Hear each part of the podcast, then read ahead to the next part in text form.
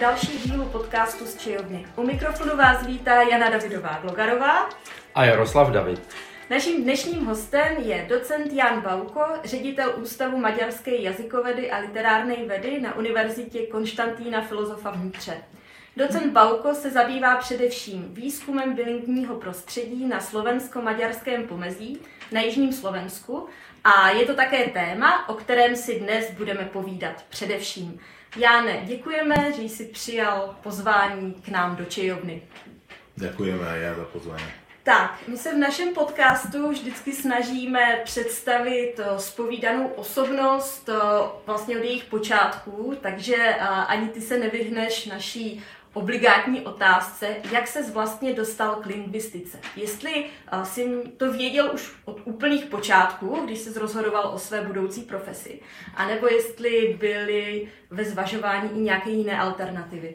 Ja som vyštudoval na Univerzite Konštantína Filozofa v Nitre aprobáciu maďarský jazyk a literatúra, slovenský jazyk a literatúra a vtedy som ešte nevedel, že budem lingvistom a budem sa e, touto tematikou zaoberať ale počas eh, vysokoškolského štúdia som vždy viac inklinoval k jazykovedným predmetom, disciplínam a eh, vždy ma eh, zaujíma, zaujímala jazykoveda a hlavne tie jazykové prvky používané v bilingválnom prostredí.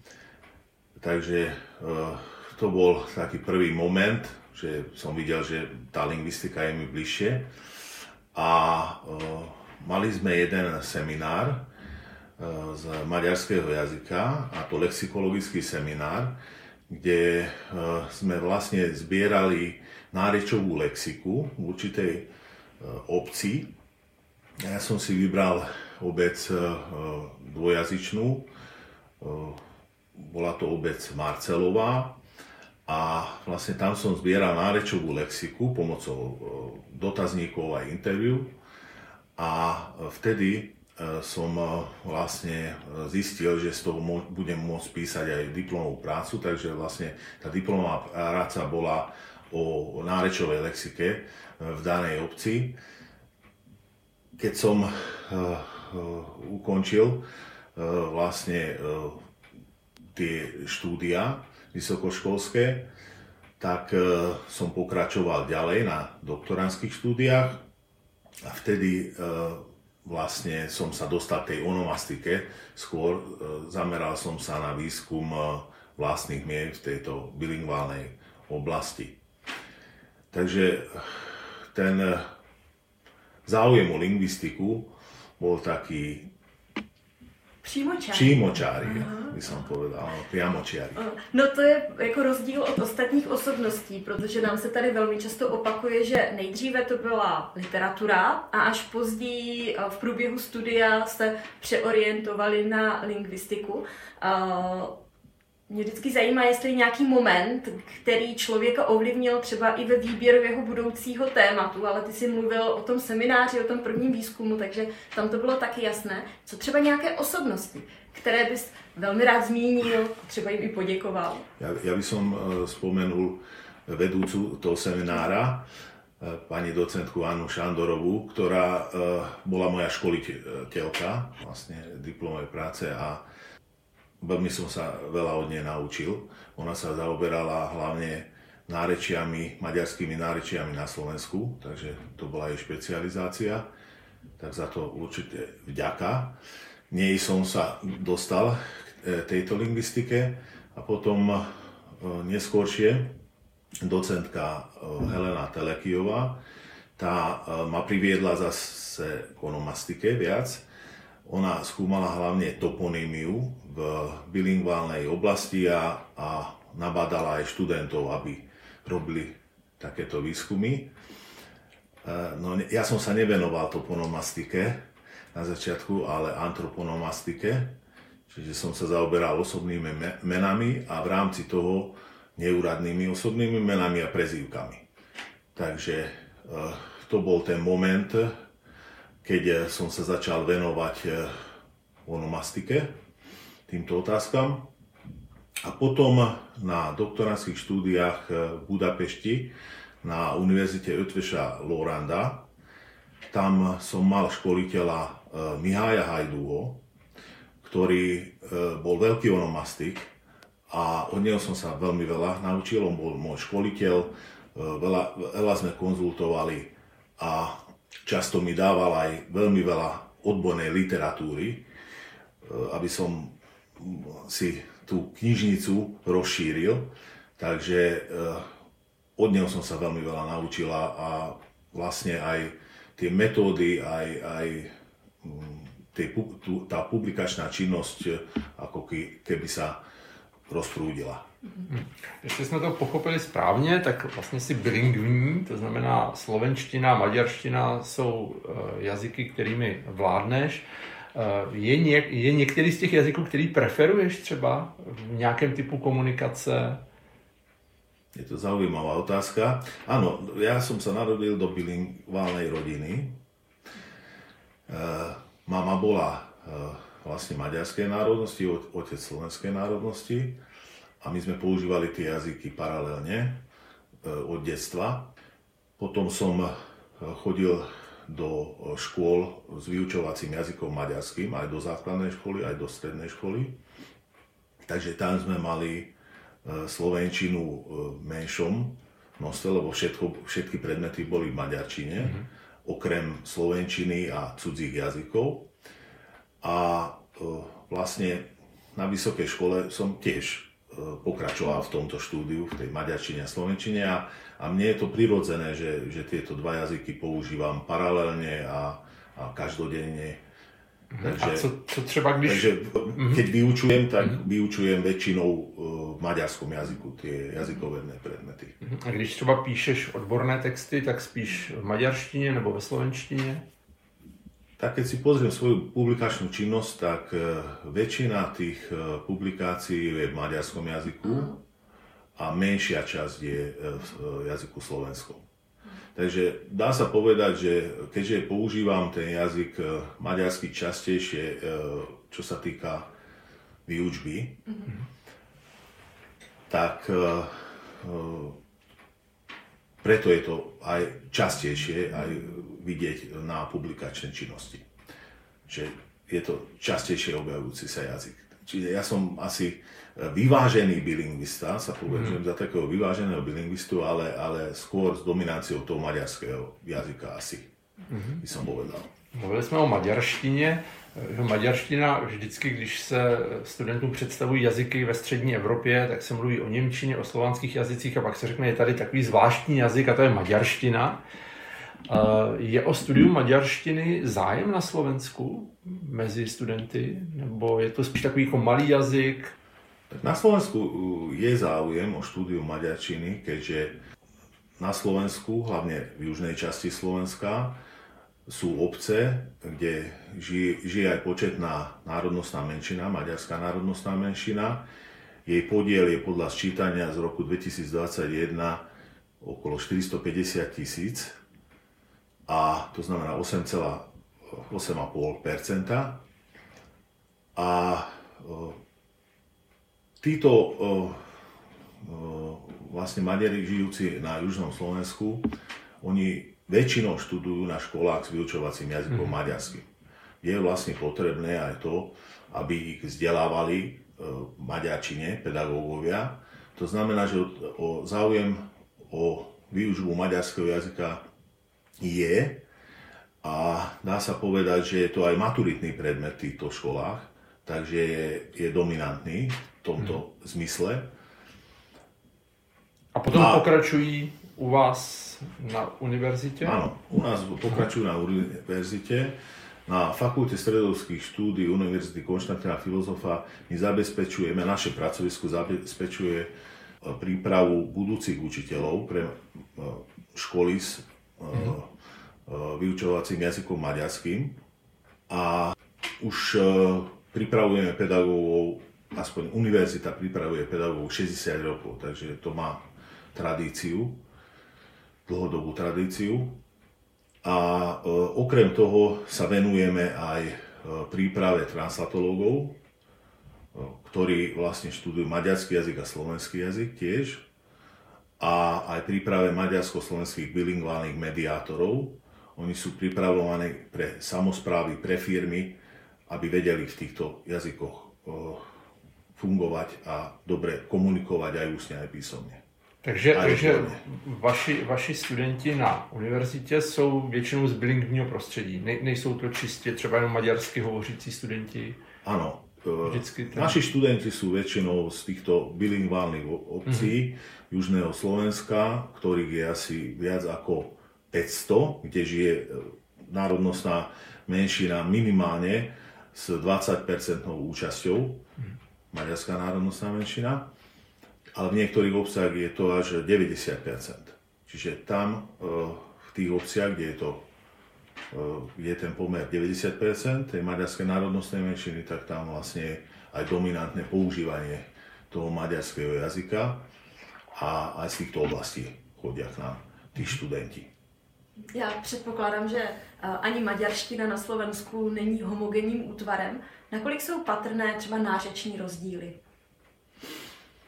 Áno, e, dá sa povedať, že pre maďarčinu na Slovensku je charakteristická aj nárečovosť a oveľa e, väčšom pomere, ako je to v Maďarsku. Samozrejme, maďarský jazyk na Slovensku sa líši od maďarského jazyka v Maďarsku. No. E, je to viac nárečové, dá sa povedať, a aj to porušovanie toho štandardného jazyka alebo kodifikovaného maďarského jazyka je častejšie, tá interferencia pod vplyvom týchto jazykov. Časté sú napríklad v maďarskom kontexte aj lexikálne výpožičky zo slovenského jazyka.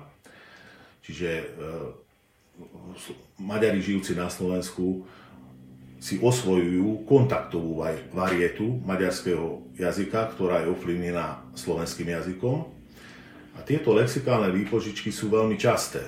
Čiže do maďarského kontextu vložia e, prevzaté slovo zo slovenského jazyka. A niektoré sú až tak časté, že e, maďarské slova ekvivalentné sa dostávajú do pozadia. A niektoré ani nepoznajú študenti. Sú také príklady, prípady. Napríklad, e, keď si zoberieme slovo bondosko, tak e, naši študenti boli prekvapení, keď som sa ich pýtal, že aký je maďarský ekvivalent toho slova a nikto to nevedel. A to som sa pýtal už viac z e, toho študentov, že v maďarčine je to mormonka no, čo sa u nás nepoužíva alebo nepo, nepoznajú to. A e, dá sa povedať, že niektoré slova sú aj kalkmi, s prekladmi z, zo slovenského jazyka. Napríklad e, základné školy s vyučovacím jazykom maďarským sa v maďarčine prekladajú ako Olapi škola. Čiže základná škola, Olapi škola. To je e, kalk, to je preklad zo slovenského jazyka, ale v Maďarsku to nepoznajú, lebo tam sú tieto inštitúcie pod názvom Altolánuši škola. Čiže tam je rozdiel. A takéto rozdiely sú veľmi časté. Tieto najčastejšie lexikálne výpožičky sa dostali aj do výkladového slovníka maďarského jazyka, ktorá, ktoré vydala Maďarská akadémia vied v Budapešti. A je tam asi takých 250 e, slov lexikálnych výpožičiek zo slovenského jazyka, ktoré sa používajú bežne v maďarskom jazyku e, na južnom Slovensku.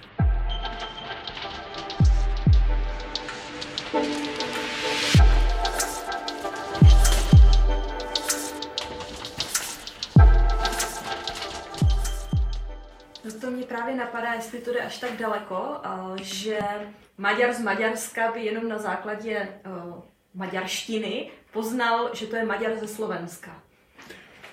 Často sa to stáva. Mm-hmm. Už podľa toho prízvuku mm-hmm.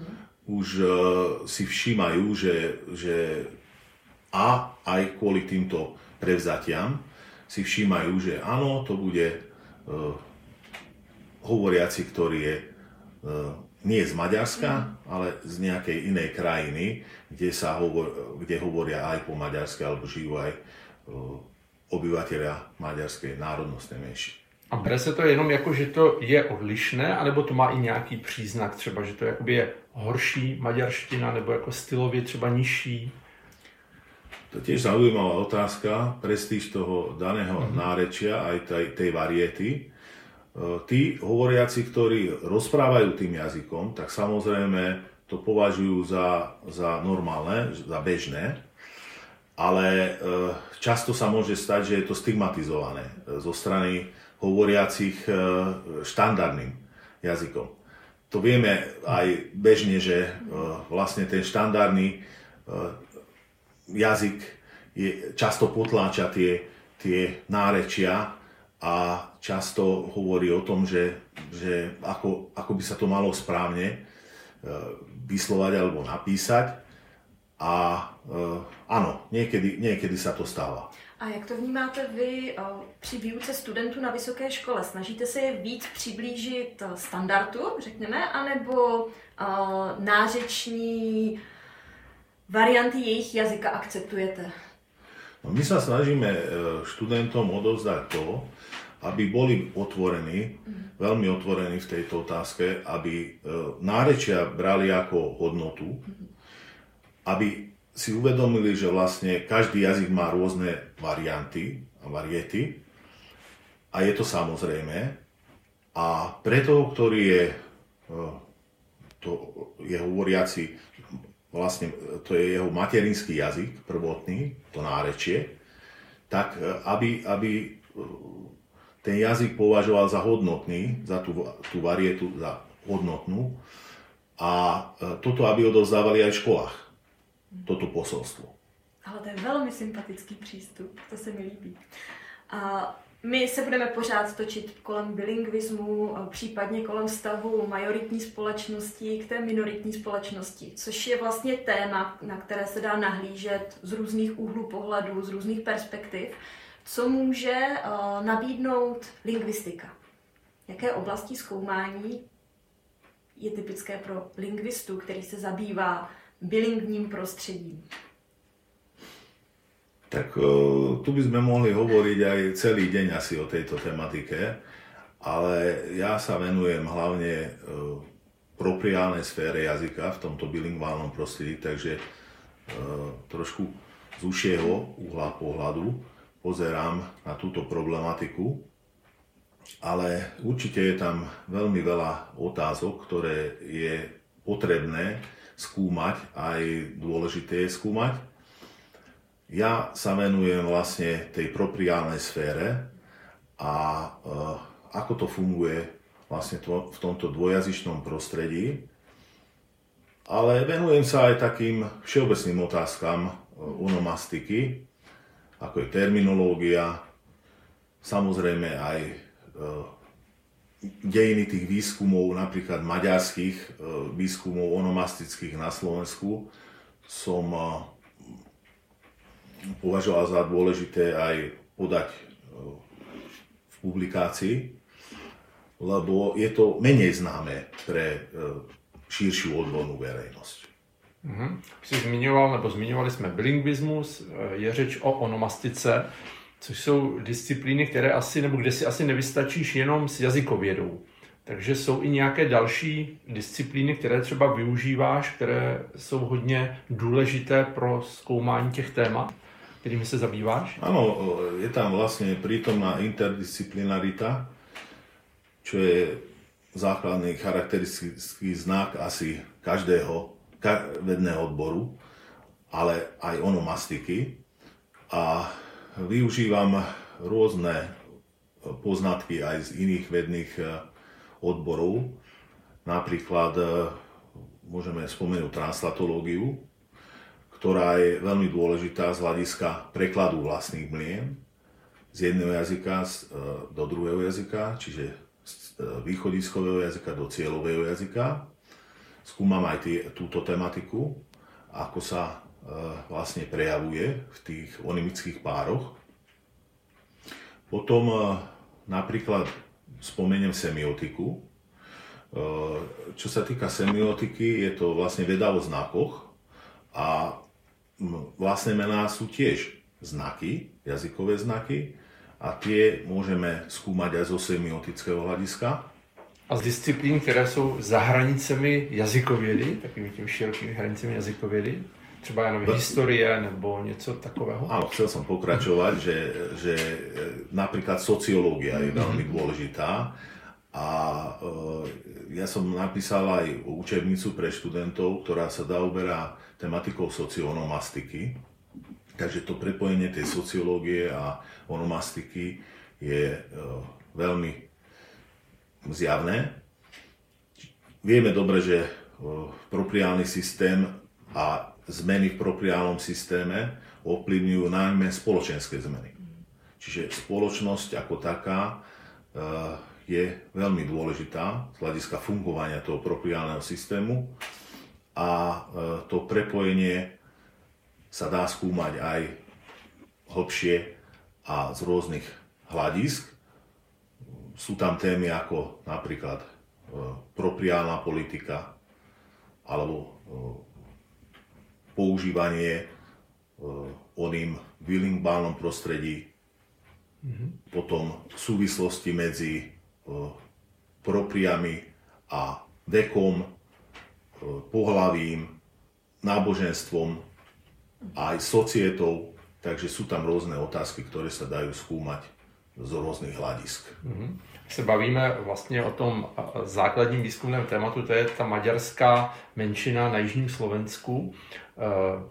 Dá se, dá se nějak stručně popsat ten historický vývoj té, té maďarské menšiny na Slovensku a ta otázka míří k tomu, jestli třeba uh, jsou témata, která už se dneska neřeší, už jsou prostě opravdu záležitosti historie, nebo to pořád zůstává jakoby tak stejné, jenom se to trošku proměňuje. Dá sa povedať, že e, história tiež veľmi dôležitá veda.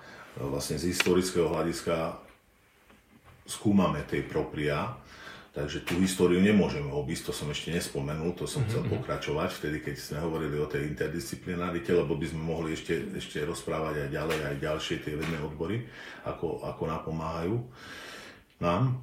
A e, vlastne z historického hľadiska dá sa tam povedať e, toľko, že tá maďarská národnostná menšina na Slovensku, e, ich, jej počet sa stále znižuje. Samozrejme to súvisí aj s tými spoločenskými zmenami keď si zoberieme 20. Eh, na začiatku 20. storočia, keď ešte bolo Rakúsko-Vorsko, tak vlastne eh, ten počet bol zjavne vyšší. A potom po založení Československa v roku 1918 tam už nastali také zmeny, čo sa týka aj propriálneho systému, že začali zapisovať vlastne tie propria už aj v štátnom jazyku. To znamená, v slovenskom jazyku. Dovtedy sa zapisovali na, v tej južnej oblasti Slovenska väčšinou po maďarsky. A tam vidíme aj v tých matrikách, tých záznamoch, že bolo to na začiatku také neisté, to zapisovanie tých e, e osobných mien, tých priezvisk aj rodných mien, lebo automaticky to začali prepisovať do slovenského jazyka, napriek tomu, že tí obyvateľia používali ešte vlastne ten e, materinský jazyk a tú podobu materinskom jazyku. A často sa aj e, dá vidieť na priezviskách, že sa to prepisovalo, transkripcia sa robila, napríklad na kiš, e, čo je malý, vo význame malý, tam sa dali mekčene na, na uh, spolulásku, takže preto aj, lebo niek- v niektorých prípadoch tam boli takí úradníci, ktorí neovládali ten maďarský jazyk a pri tých zápisoch sa to dá vidieť. A ten zápis to už asi dneska není takové jako téma, už je to nějak ustálené? To Samozrejme, sa to ustálilo mm-hmm. počas tej doby historickej a e, dnes sme sa už dostali tam, že aj počas e, ďalších období tam už sa to ustálilo a môže sa zapisovať samozrejme aj v majoritnom jazyku, aj v minoritnom jazyku, čiže menšinovom jazyku, tá podoba toho osobného mena. A je třeba nějaké téma, které se neřešilo dřív a teď je jakoby aktuální, i třeba nějak ve vazbě na ten tvůj výzkum? Tak e, čo sa týka výskumu, teraz je aktuálna napríklad aj, aj otázka výskumu onimickej krajiny, jazykovej krajiny, ktorej sa venovali menej počas tohto obdobia.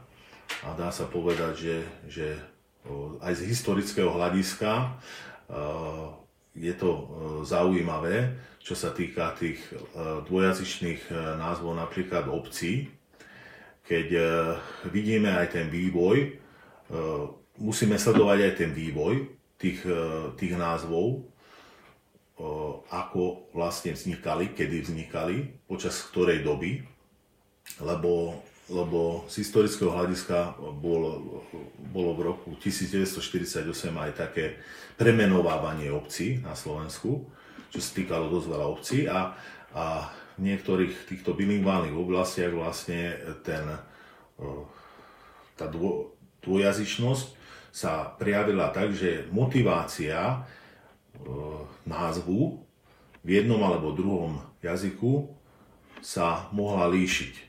Napríklad zoberme si e, men, e, názov Párkaň, tak e, za starých čas sa to volalo po slovensky Párkan a v roku 1948 dostalo meno Štúrovo.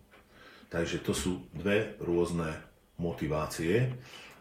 Štúrovo podľa Ludovita Štúra z osobného mena a tieto, tieto tvary už príjmajú samozrejme aj tí obyvateľia e, tej danej obce, ale v minulosti to tak nebolo. Boli aj pokusy e, o referendum vo viacerých obciach, aby sa e, ten názov zmenil na ten starší, pôvodnejší. Nie, niekde sa to naozaj zmenilo, v niektorých obciach a niekde nie. Mm-hmm jsi vlastně mluvil o proměnách, historických proměnách ve vnímání a používání některých men. Dá se tedy říct, že je to dáno i generačně, že dnešní generace už nevnímá jako téma některé problémy, které byly v předchozím období důležité? Áno, áno, lebo tým historickým vývojom sa mení aj spoločnosť, aj tie, tie spoločenské vplyvy, aj, aj e, vlastne postoj tých, e, tých používateľov toho jazyka, ale vždy budú aktuálne témy určite, ktoré sú dôležité a veľmi, veľmi je potrebné aj to, aby aj v zákonoch bolo zakotvené e, aj to, že tie národnostné menšiny majú svoje práva. To, to je aj u nás, čiže je to aj v zákone, aj vo viacerých zákonoch. Takže e, aby sa nestalo to, že tie zákony sa zmenia alebo vylúčia takéto e, časti, e, ktoré, ktoré podporujú vlastne e, tú národnostnú menšinu a ich kultúru a používanie ich jazyka. Mhm. Takže nakolik je ve vymezování vztahu menšin k majoritní společnosti důležitý právě jazyk? Je to to nejdůležitější nebo to nejzákladnější? Nebo tak jazyk je absolútne priorita, lebo je to súčasť identity. E, každého z nás. Čiže materinský jazyk, každého materinský jazyk je základným identifikačným prvkom každého človeka. Je to, je to veľmi významné, aby, aby mal človek právo sa vyjadriť a, a aj e, aby bolo zabezpečené to celé fungovanie aj v, v nielen majoritnom jazyku, ale aj tých e, jazykov národnostných menšín.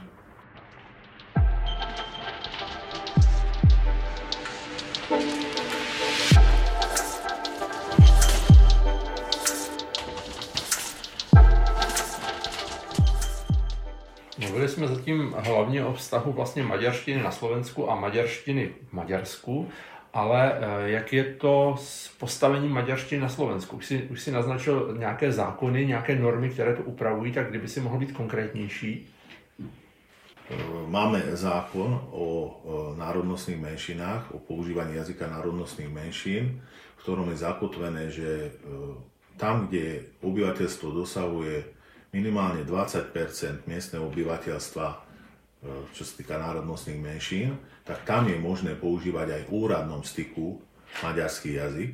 Teraz sa e, táto kvóta mení na 15% a dá sa povedať, že ten zákon zabezpečuje vlastne to, že v úradoch e, môžu komunikovať s klientami aj v maďarčine a sú zákony, ktoré sa týkajú proprí, zákon o mene a priezvisku a zákon o matrika hovorí, že môže osoba zapísať e, svoje osobné meno do matriky aj v jazyku národnostnej menšiny.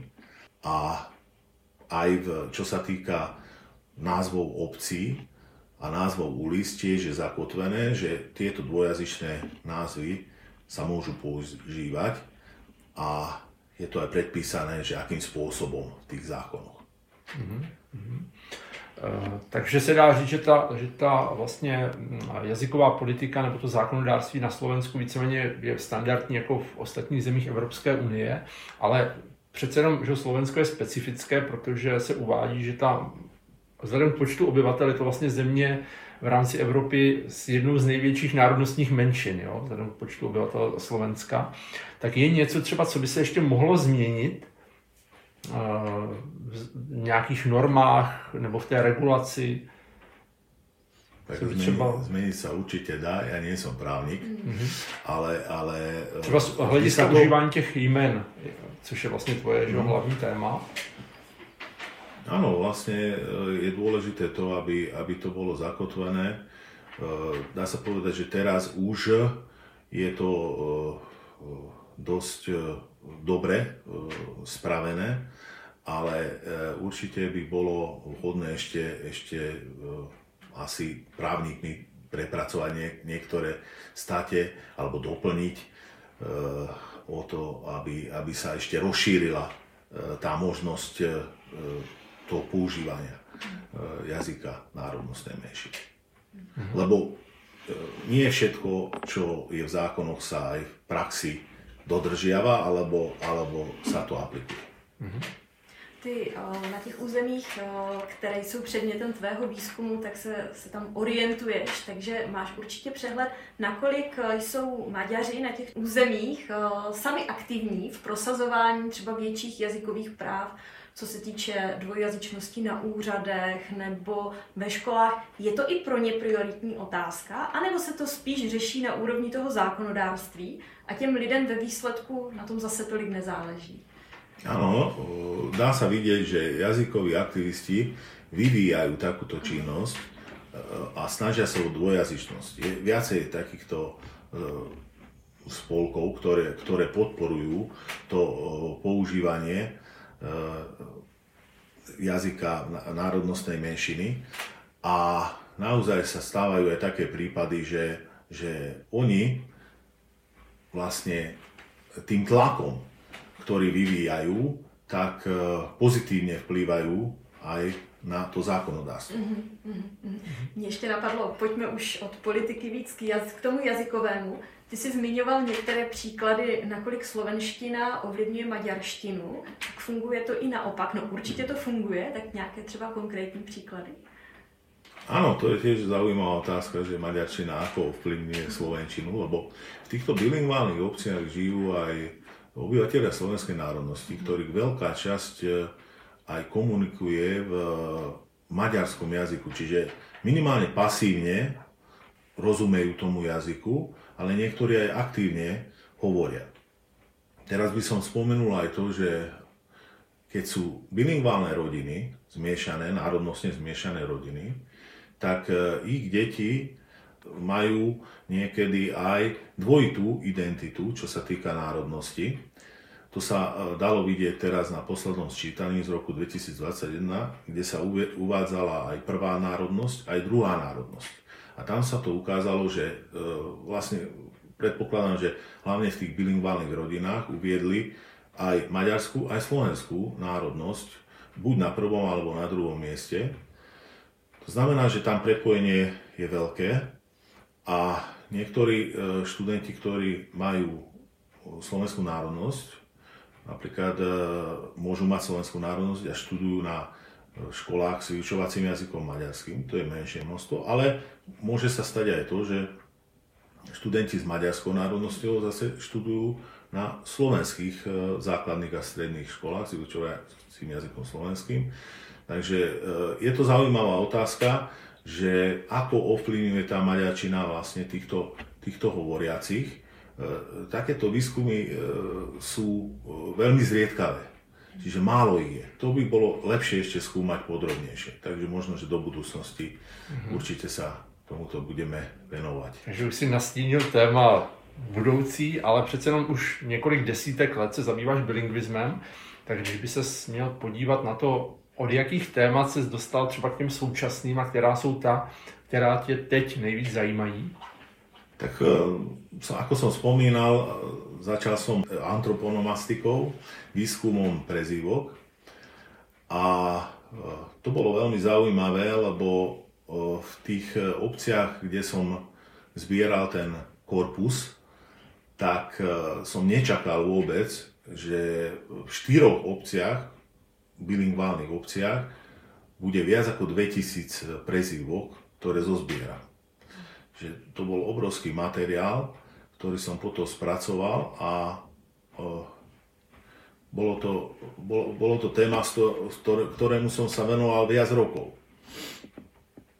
A e, neskôršie som prešiel tým otázkam socionomastiky. Napísal som jednu knihu, ktorá sa zaoberá maďarskými onomastickými výskumami na Slovensku, čiže to je špeciálne o tejto tematike. A teraz sa konkrétne venujem e, slovníku rodných mien, slovensko-maďarského slovníku rodných mien, ktorý, e, na ktorom pracujem.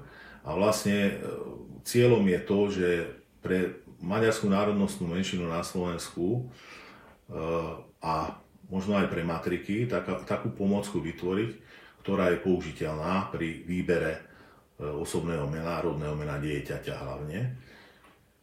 Tu by som spomenul aj Miloslavu Knapovú, ktorá napísala výbornú knihu pre Čechov. A niečo podobné, ale samozrejme v menšom množstve tých mien, lebo ona, ona to už má šiesté vydanie, keď si dobre mhm. pamätám. A je tam asi 16 tisíc e, alebo 17 tisíc e, rodných mien e, v tom vydaní, tak zatiaľ u mňa je to, bude, to bude asi okolo 3-4 tisíc, medzi 3 a 4, 4 tisíc menami. Čiže slovník a plus ešte aj opis tých charakteristických znakov používania osobných mien v bilingválnom prostředí. Uh-huh. A vlastně ještě jedno téma si teď nezmínili, i když už jsme se o něm bavili a bylo to i téma té tvé včerejší přednášky, a to je jazyková krajina. Samozrejme, to som chcel pokračovať, že nie len tieto témy mhm. ma zaujímajú, ale aj téma jazykovej krajiny a v rámci ne onimická krajina. A bol by som rád, keby sme aj podali projekt, na túto tematiku a spracovali to aj knižne, lebo máme k tomu veľmi veľa materiálov a aj naši študenti píšu viacerí e, svoje diplomové práce, záverečné práce z tejto tematiky. Mhm. Takže naozaj toho materiálu je veľmi veľa, ale je to potrebné aj spracovať. Mhm. Niečo sme už spracovali, ale, ale je, tam, je tam ešte toho dosť. No a teď... To čaká na zpracování. Že jo, na těch univerzitách většinou ta vědecká práce probíhá v nějaké kooperaci s těmi studenty. A to téma jazykové krajiny je atraktivní téma pro studenty. Takže když bychom si představili, že já jsem byl na té tvé včerejší přednášce, teď mě to zaujalo a chtěl bych psát diplomovou nebo bakalářskou práci. Tak co by si po mně chtěl, jaké bych měl mít předpoklady pro to, abych to dobře napsal? A na co bys mě třeba upozorňoval, co jsou problémy, na co si mám dát pozor, když dělám výzkum jazykové krajiny, protože ty máš už zkušenost, že jo? Já jsem nepolíben tím tématem jako student. Tak jaké by byly rady? Tak e, dôležité je sa porozprávať o tom, že, že aké sú ciele toho výskumu. Potom je dôležité zoznámiť sa s tou metodológiou, samozrejme s odbornou literatúrou, a dať študentovi e, prečítať takú odbornú literatúru, ktorá súvisí s touto tematikou a je dobré, keď je tam už aj metodológia e, znázornená.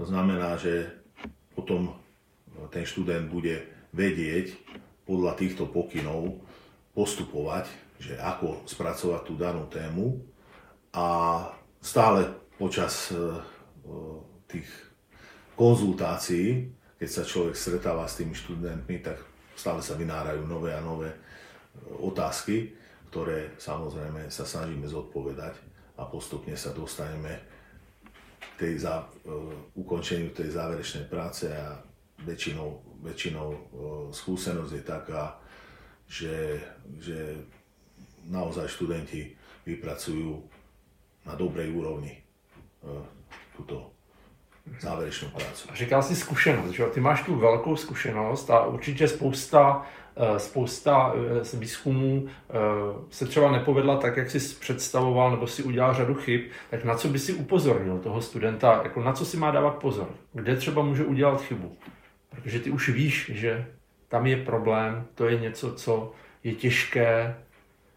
Samozrejme, a ja počas svojich výskumov aj zbierania materiálu onimického som sa stretol s, roz, s rôznymi problémami a o, samozrejme sa snažím študentov na to upozorniť. Napríklad, keď ide o, o interviu s respondentmi alebo dotazníky, tak aby boli prepracované do detajlov, lebo sa môže stať, že keď na začiatku sa na niečo nespýtajú, tak to potom už nevedia spracovať v tej e, konečnej verzii tej práce.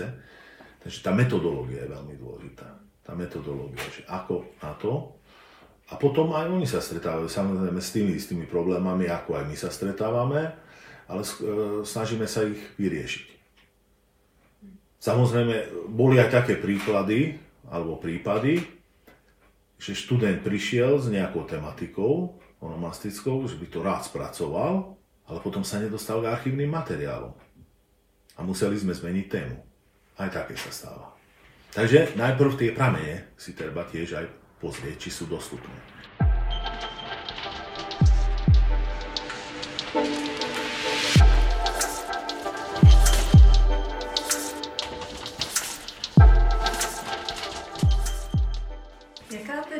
Jazyková krajina Slovenska? Přiznává přítomnost maďarského etnika? Mm, áno, v tých obciach, kde e, žije e, maďarská národná menšina v pomere aspoň 20 v danej obci, tak tam sa dá aj vo vizualizácii jazyka vidieť vo verejnom priestranstve, že je prítomná. Čiže je prítomná na e, menných tabuliach, na plakátoch, na búradoch, na, výveskách a na rôznych iných miestach, čiže tie dva jazyky sú prítomné. A si myslím, že vtedy, keď e, vidí, e, vidia tie e, národnostné menšiny aj ten jazyk vizuálne, tak to je pre nich lepší pocit, taký pocit domáckosti im to dáva. Čiže ich materinský jazyk je prítomný aj vizualizované podobě.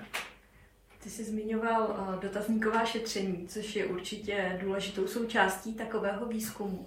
Nakolik jsou lidé žijící v tom bilingvním prostředí ochotní se tohoto výzkumu účastnit? Ptám se teď na respondenty, jestli je to téma zajímá, jestli jsou rádi, že se takový výzkum dělá. Áno, by som povedal, že sú ochotní, tí respondenti sú ochotní a keď je, je im vysvetlené, že o akú tematiku sa jedná a prečo je ten výskum potrebný, tak tí respondenti sú ochotní a spolupracujú. A setkáváte se třeba i s nějakou vypjatější citovou reakcí, anebo to vnímají spíše neutrálně? Je to veľmi ťažká otázka, lebo tu ma napadá aj to, že počas tých svojich výskumov som čo všetko uh, zažil. Takže boli, boli aj také časy, si pamätám na začiatku, keď som zbieral prezivky, že niektorí považovali prezivky za tabú tému a oni, ho, oni mi povedali, že oni nie, nie, nebudú respondentmi, lebo je to taká citlivá téma. A boli aj takí, ktorí povedali, že áno, že sú ochotní byť respondentami, ale len v určitých otázkach. A mění se to? Je vidět zase třeba nějaký rozdíl mezi generacemi v tom přístupu? Nebo obecně, že ta dotazníková šetření se určitě dávají mezi příslušníky různé, různých generací. Tak jsou tam patrné rozdíly třeba i v tom přístupu? Tak určite tie rôzne generácie tam majú rôzny prístup a, a pri tých nárečiach je veľmi dôležité komunikovať so všetkými generáciami, ale hlavne s tou najstaršou generáciou, ktorá má v pamäti ešte e, tých, tých najviac nárečových e, prvkov alebo lexí.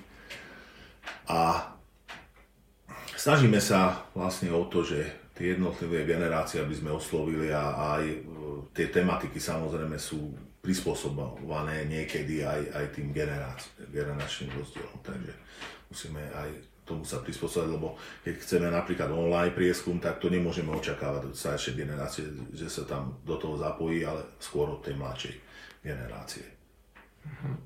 Teď se uh, vraťme ještě k těm uh, jménům osobním, k těm rodným jménům. Eh, říkal si, že to je teď jedno z těch aktuálních témat, kterým se zabýváš, ale když bychom se na to podívali trošku, trošku šířeji, eh, jaké jsou vlastně postoje a vztahy eh, Slováků k maďarským jménům a Maďarů třeba na tom Jižním Slovensku k těm slovenským jménům? To je ťažká otázka. Veľmi My nedávame Áno. Dá sa povedať, že počas toho historického obdobia Eh, keď sa prepisovali eh, mená, osobné mená do Slovenčiny a štandardizovalo sa to, že sa zapisovalo hlavne v slovenskej podobe to eh, osobné meno, tak tí ľudia si na to zvykli počas toho obdobia, čo bolo dominantné. Ale teraz vidíme po nežnej revolúcii, že vlastne aj po tých zmenách, čo sa týka tých jazykových zákonov, aj, aj zákonov, ktoré sa týkajú používania vlastných mien na Slovensku v roku 93, 1993, 1994, tak odtedy vidíme, že je väčší záujem o, o ten zápis eh, v materinskom jazyku a tá identita sa vyjadruje aj vďaka tomu, že eh, to dieťa sa zapisuje už v podobe minoritného E, ako v minoritnom jazyku, v tej podobe na, na, jazyka národnostnej menšiny. Takže je tam vidieť, že stále sa zvyšuje ten počet zapísaných e, v tom materinskom jazyku. A to je ťažká otázka, e, že ako to, ako to vnímajú Slováci napríklad, tak uh, oni hneď potom, keď vidia také meno, ktoré v Slovenčine sa veľmi nepoužíva, tak vedia identif- identifikovať toho daného človeka etnicky. No a si myslím, že na vyjadrenie vlastnej identity je tiež dôležité to meno, ale v minulosti bolo veľmi časté, že ľudia dávali také mená, ktoré v obidvoch jazykoch sa objavovali paralelne v tom istom tvare, napríklad Anna alebo Mária, kvôli tomu, aby nemali problém s tými uh, prepismi a, a, a s vyslovaním toho mena aj v určitých prípadoch, lebo niekedy, keď človek nepozná uh, tie grafémy, tak uh, aj nesprávne vyslovuje to dané meno. Uh-huh. A jaká vůbec jsou taková charakteristická rodná jména pro tu oblast toho Jižního Slovenska, pro ty, pro ty maďarské obce? Tak eh, eh, dá sa povedať, že sú tam rôzne podoby tých osobných mien. Napríklad sú také tvary, ktoré majú slovenský ekvivalent, že napríklad Erzsébet, Alžbeta. Potom sú tvary, ktoré sa používajú len maďarskej menšine, napríklad e, meno Szabolcs, alebo meno Napšugár, to je novšie meno, to je slnečný lúč v preklade, tak, alebo Ajándék, to je darček v preklade. tak tieto sa objavujú len v, u obyvateľov maďarskej národnosti, alebo Tunde. Potom sú mená, ktoré som spomínal, že sú v obidvoch jazykoch rovnakého tvaru. Takže tam, tam to tu nevieme vlastne ani, ani potvrdiť, lebo v matrikách sa neuvádza samozrejme etnická príslušnosť toho daného človeka. Čo sa týka rodných mien, ešte by som spomenul to, že rodičia sa snažia e, zapisovať e, jedinečné mená pre svojich e, potomkov. To znamená, že vyberajú aj z cudzích jazykov tie podoby a tie sú veľmi časté. Tie cudzojazyčné a v rôznych podobách sa zapisujú. A dá sa vidieť aj to, že je tendencia zapisovať aj dvojité rodné mená, ale tie tri, ktoré sú možné zapísať maximálne, tak tie sa objavujú zriedkavo. Kromě, kromě rodných jmen, která že, můžou charakterizovat třeba etnicitu nebo region, odkud pochází ten člověk, eh, funguje to podobně i u příjmení, že jsou třeba charakteristická příjmení maďarská, která opravdu jsou jenom v té maďarské komunitě a nevyskytují se i e, mezi slovenskými příjmeními? Nebo typická třeba jenom pro to Jižní Slovensko? Dá sa povedať, že tam je to už e, kvôli tomu, že je veľmi e, veľa rodín, ktoré sú národnostne zmiešané. A to určiť, že aké je pozadie toho priezviska, ten, ten hovoriaci, akú má národnosť, to sa veľmi e, ťažko dá e, zistiť, lebo tam e, vlastne tie, tie priezviská už tam sa len môže hovoriť o tom, že z akého jazyka pochádza to priezvisko, ale to neznamená, že ten daný človek je tej etnickej identity, čiže to sa nedá zrovnať. A je časté, že Slováci majú mm, priezvisko maďarského pôvodu a zase maďarský e, hovoriaci alebo patriaci k tej národnostnej menšine zase slovanského pôvodu majú to meno. Takže ne, nedalo by sa toto povedať, že ktoré sú charakteristické, ale určite by sme mohli povedať to, že medzi najčastejšími priezviskami na Slovensku sú aj tie maďarské a sú v prvej desiatke. A dá sa povedať, že ich dosť. Takže také ako Noď, Kiš, Noď je veľký, Kiš je malý, alebo ešte ďalšie, teraz by som potreboval ten zoznam tých mien, ale, ale uh, je ich viac, tak uh, v podstate sú medzi najčastejšími priezviskami. A tam tí nositelia môžu byť Eh, různé národnosti. Jsou nějaká specifika třeba maďarských přezdívek, které už si taky zmiňoval? Špecifika eh, maďarských prezývok, eh, dobre som rozumel otázke, vlastne tie prezývky sú základným identickým znakom v tej danej komunite. Mm takže často nahrádzajú tie úradné mená. Lebo keď je v jednej obci viacej osôb, ktoré majú rovnaké priezvisko a rodné meno, tak je potrebné ich nejako rozlíšiť a to sa, to sa deje pomocou prezývok.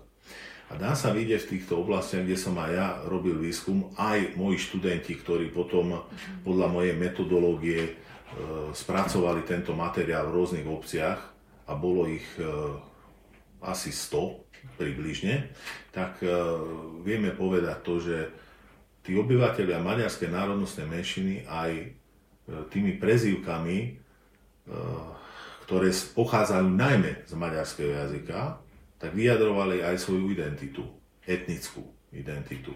A je tam určité množstvo cudzích prezývoch, ale to je skôr v tej mladšej generácii alebo v niektorých prípadoch, keď tie rodiny boli bilingválne, tak tam boli slovenského alebo aj českého pôvodu niektoré prezývky. My se neustále bavíme o antroponymech, tak se nemůžu nezeptat, jak je to s výzkumem třeba toponymické jazykové krajiny. Zajímáte se o ní taky, anebo to třeba do budoucna plánuješ nebo plánujete? Samozrejme aj toponymickou krajinou sa musíme zaoberať, lebo však to je súčasťou e, jazykovej krajiny. A e, toponymiou sa zaoberám trošku aj ja, napríklad e, aj názvami obcí alebo aj názvami ulic, e, aj tými dvojazyčnými onymickými pármi. E, kolegyňa jedna, moja Gizela Sabomihaj, ona skúma ten historický vývoj tých ojkoním a v dvojazyčnom prostredí Takže ona sa tejto tematike špeciálne venuje už dlhodobejšie. Ale aj ja e, sa snažím v niektorých témach e, sa s tým zaoberať. Aj ďalší moji kolegovia sa dotýkajú týchto tém, ktoré sa e, týka toponym. Mhm, ta téma, téma bilingvismu, že jsme tady představili hlavně na, na příkladu té maďarštiny, což je to, to hlavní výzkumné téma tvoje, ale třeba i další jazyky, které na Slovensku najdeme, menší počtem těch uživatelů, jako je rusínština, němčina. Je to taky téma, kterému se nějak věnuješ ty, anebo někdo třeba z tvých kolegů na pracovišti? U nás sa venujeme hlavne používaniu maďarského jazyka v bilingválnom prostredí Takže e, ostatným menšinám sa e, nevenujeme veľmi, lebo sa v tej tematike až, nie sme až tak doma v tej tematike. To znamená, že e, tieto, tieto výskumné témy napríklad spracúvajú, môžu spracovávať na takých pracoviskách, kde, kde sú aj tí príslušníci tej danej národnostnej menšiny a existuje aj Existujú aj výskumné ústavy, ktoré sa môžu tejto tematike venovať, ale, ale dá sa povedať, že je toho pomenej. Čiže zriedka čítam o tejto problematike, e, čo sa týka iných národností na Slovensku. Mhm. No dostáváme se úplně na závěr, takže vždycky na závěr otázka, jestli je i nějaké téma, kterému by se rád věnoval a zatím na něj nebyl vůbec čas, nebo energie, nebo finance a uh, jestli je něco vlastně, co je takový ten jako vysněný výzkum, který by si chtěl jednou dělat. Ja si myslím, že toľko je tých úloh a toľko je tých e, tém, ktoré by mohli byť spracovateľné, že ja by som teraz sa nesústredil na, na nejaké vysnívané, ale ja by som bol rád, keby som stíhal uh, tie veci, ktoré, ktoré mám pred sebou, lebo ako vedúci pracovník mám veľa administratívnej práce a budem rád, keď budem stíhať aj tú, tú vedeckú eh, činnosť. Ale přece jenom jako něco tam možná bude, je třeba víc témat?